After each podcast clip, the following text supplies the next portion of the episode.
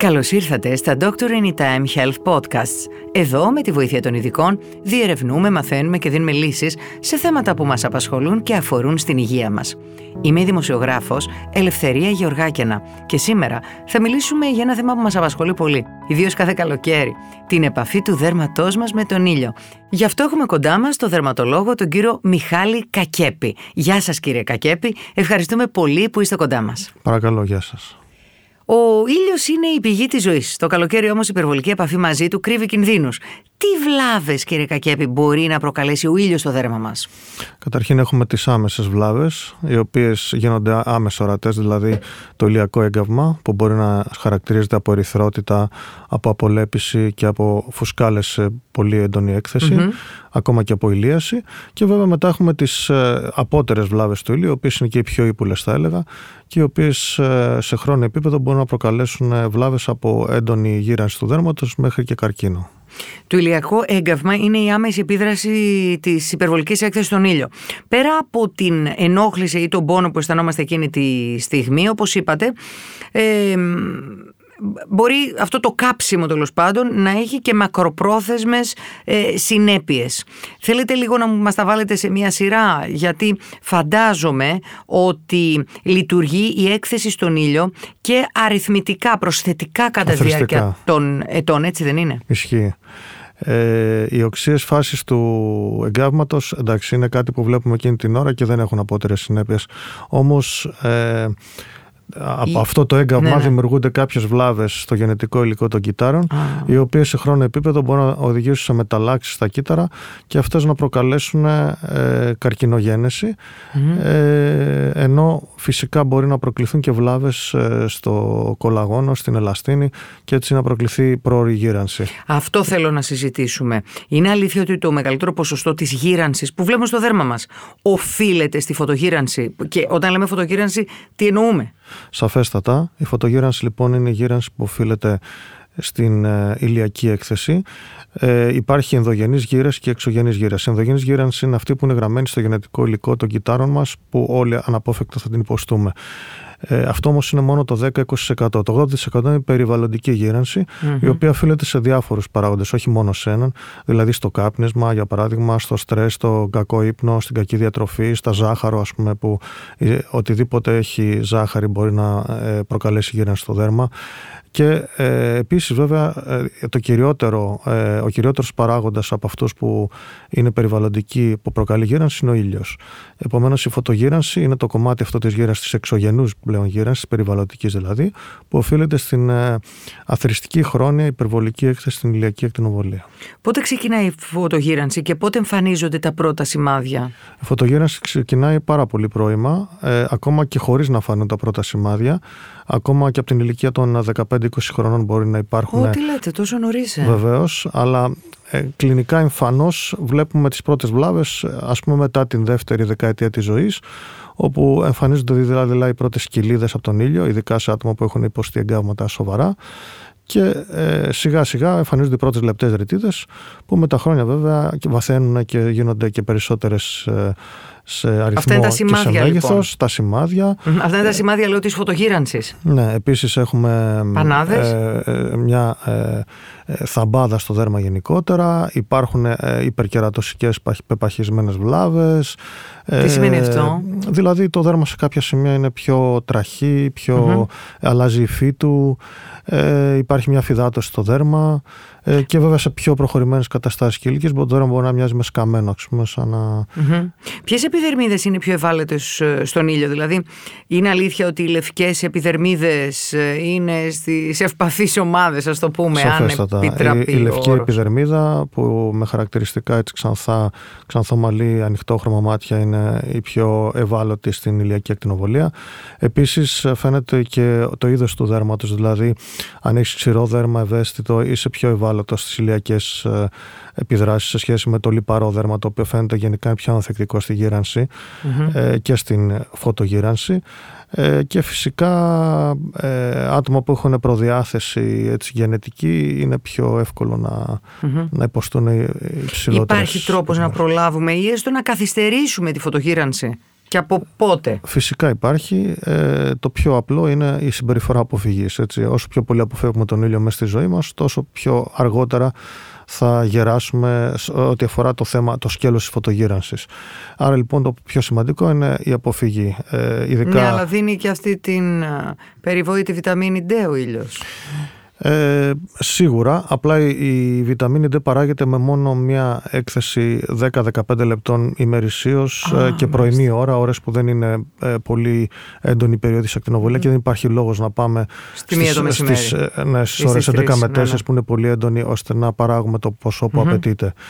Ε, επίσης φυσικά ε, χρησιμοποιούμε μέτρα φωτοπροστασίας όπως είναι το καπέλο, όπως είναι το αντιλιακό, υψηλό δίκτυο το οποίο να προστατεύει και από την υπερίδιο ακτινοβολία Α και από τη Β όπως είναι φυσικά τα ρούχα που αντανακλούν και δεν απορροφούν το ηλιακό φως. Μάλιστα τελευταία έχουν ε, κατασκευαστεί και ρούχα με ειδικές σύνες ε, που έχουν ε, και ίδια αντιλιακή προστασία. Βέβαια και είναι και για την παραλία. Ναι. Και mm υπάρχουν και χάπια που έχουν αντιλιακή προστασία πλέον. Δηλαδή μπορεί κάποιος να παίρνει κάποια χάπια που έχουν ουσίες που παρέχουν αντιλιακή προστασία. Θα ήσασταν υπέρ αυτού; Γιατί να μην είμαι, φυσικά και θα Μα βρίζεις με αυτό το χάπι όμως; Όχι, αυτά τα χάπια είναι για άνθρωπους που έχουν ειδικά μεγάλη φωτοευαισθησία και έχουν και ah. φωτοδερματοπάθειε. Okay. Ε, προστατεύουν. Τώρα, μαυρίσει, εντάξει, μαύρι μπορεί να κάνεις και ε, ξέρω εγώ, με κάποιες άλλες ουσίες που προκαλούν, που δίνουν ένα τόνο στο δέρμα. Δηλαδή, βάζει το δέρμα σου πάνω και φαίνονται σαν make-up και mm-hmm. έχουν ένα.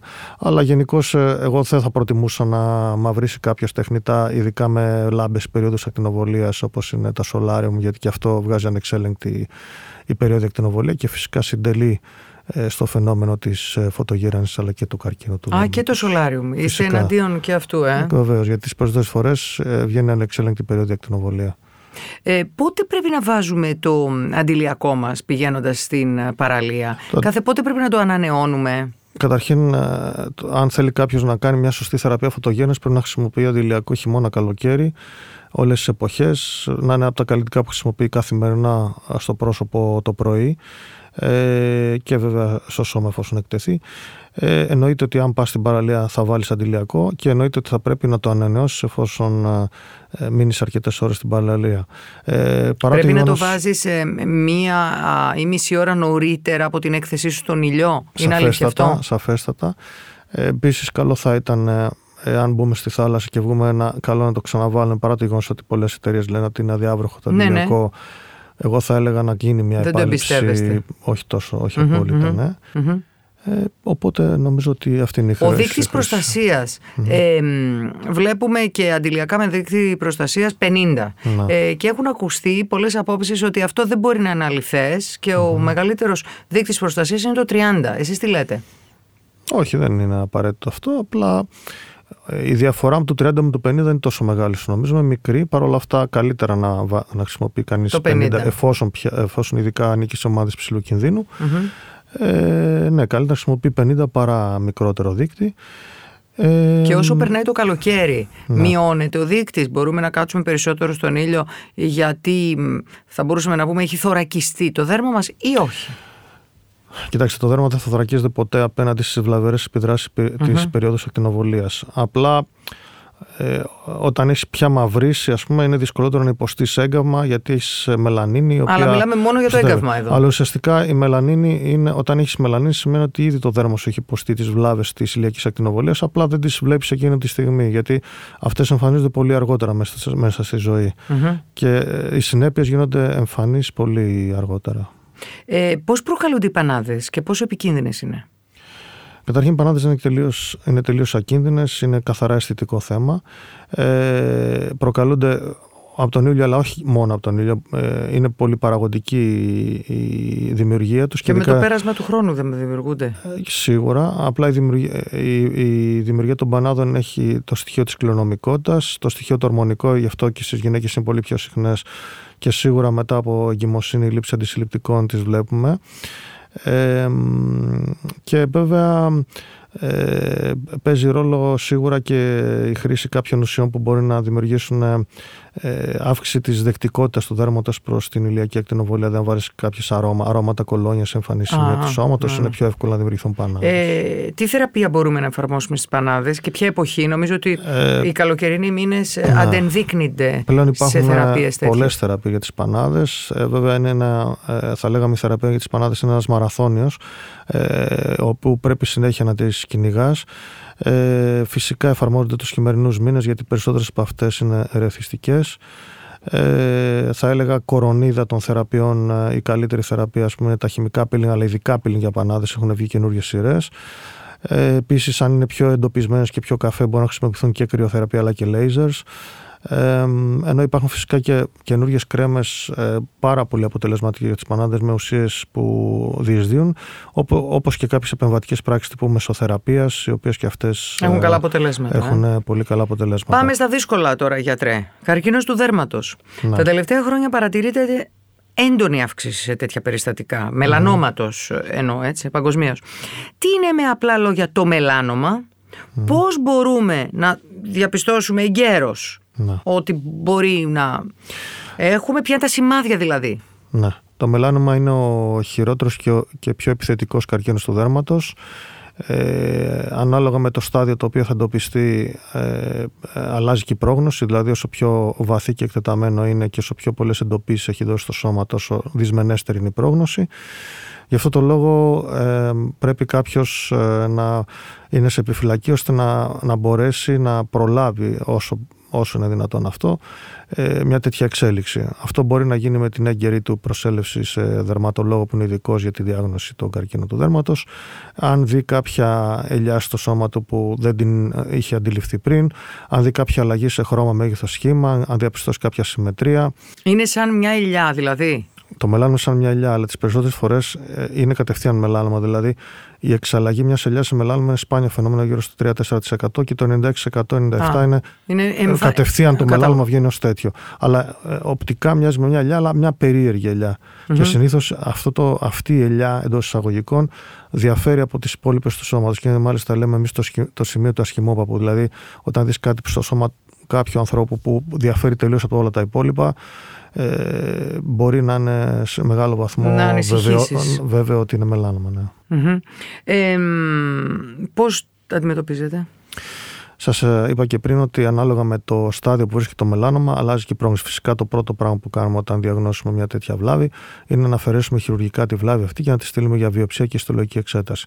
Εκεί λοιπόν θα μας δοθεί η λεγόμενη σταδιοποίηση, θα μας πούν δηλαδή το μελάνομα σε ποιο στάδιο είναι και αναλόγως θα αντιμετωπιστεί. Αν είναι σε πρώιμο στάδιο, πολλές φορές η χειρουργική επέμβαση αρκεί για να ε, λυθεί το προβλημα Βέβαια, σε λίγο πιο προχωρημένες καταστάσεις, συνήθως προχωρούμε και σε βιοψία του λεγόμενου λεμφαδένα φρουρού.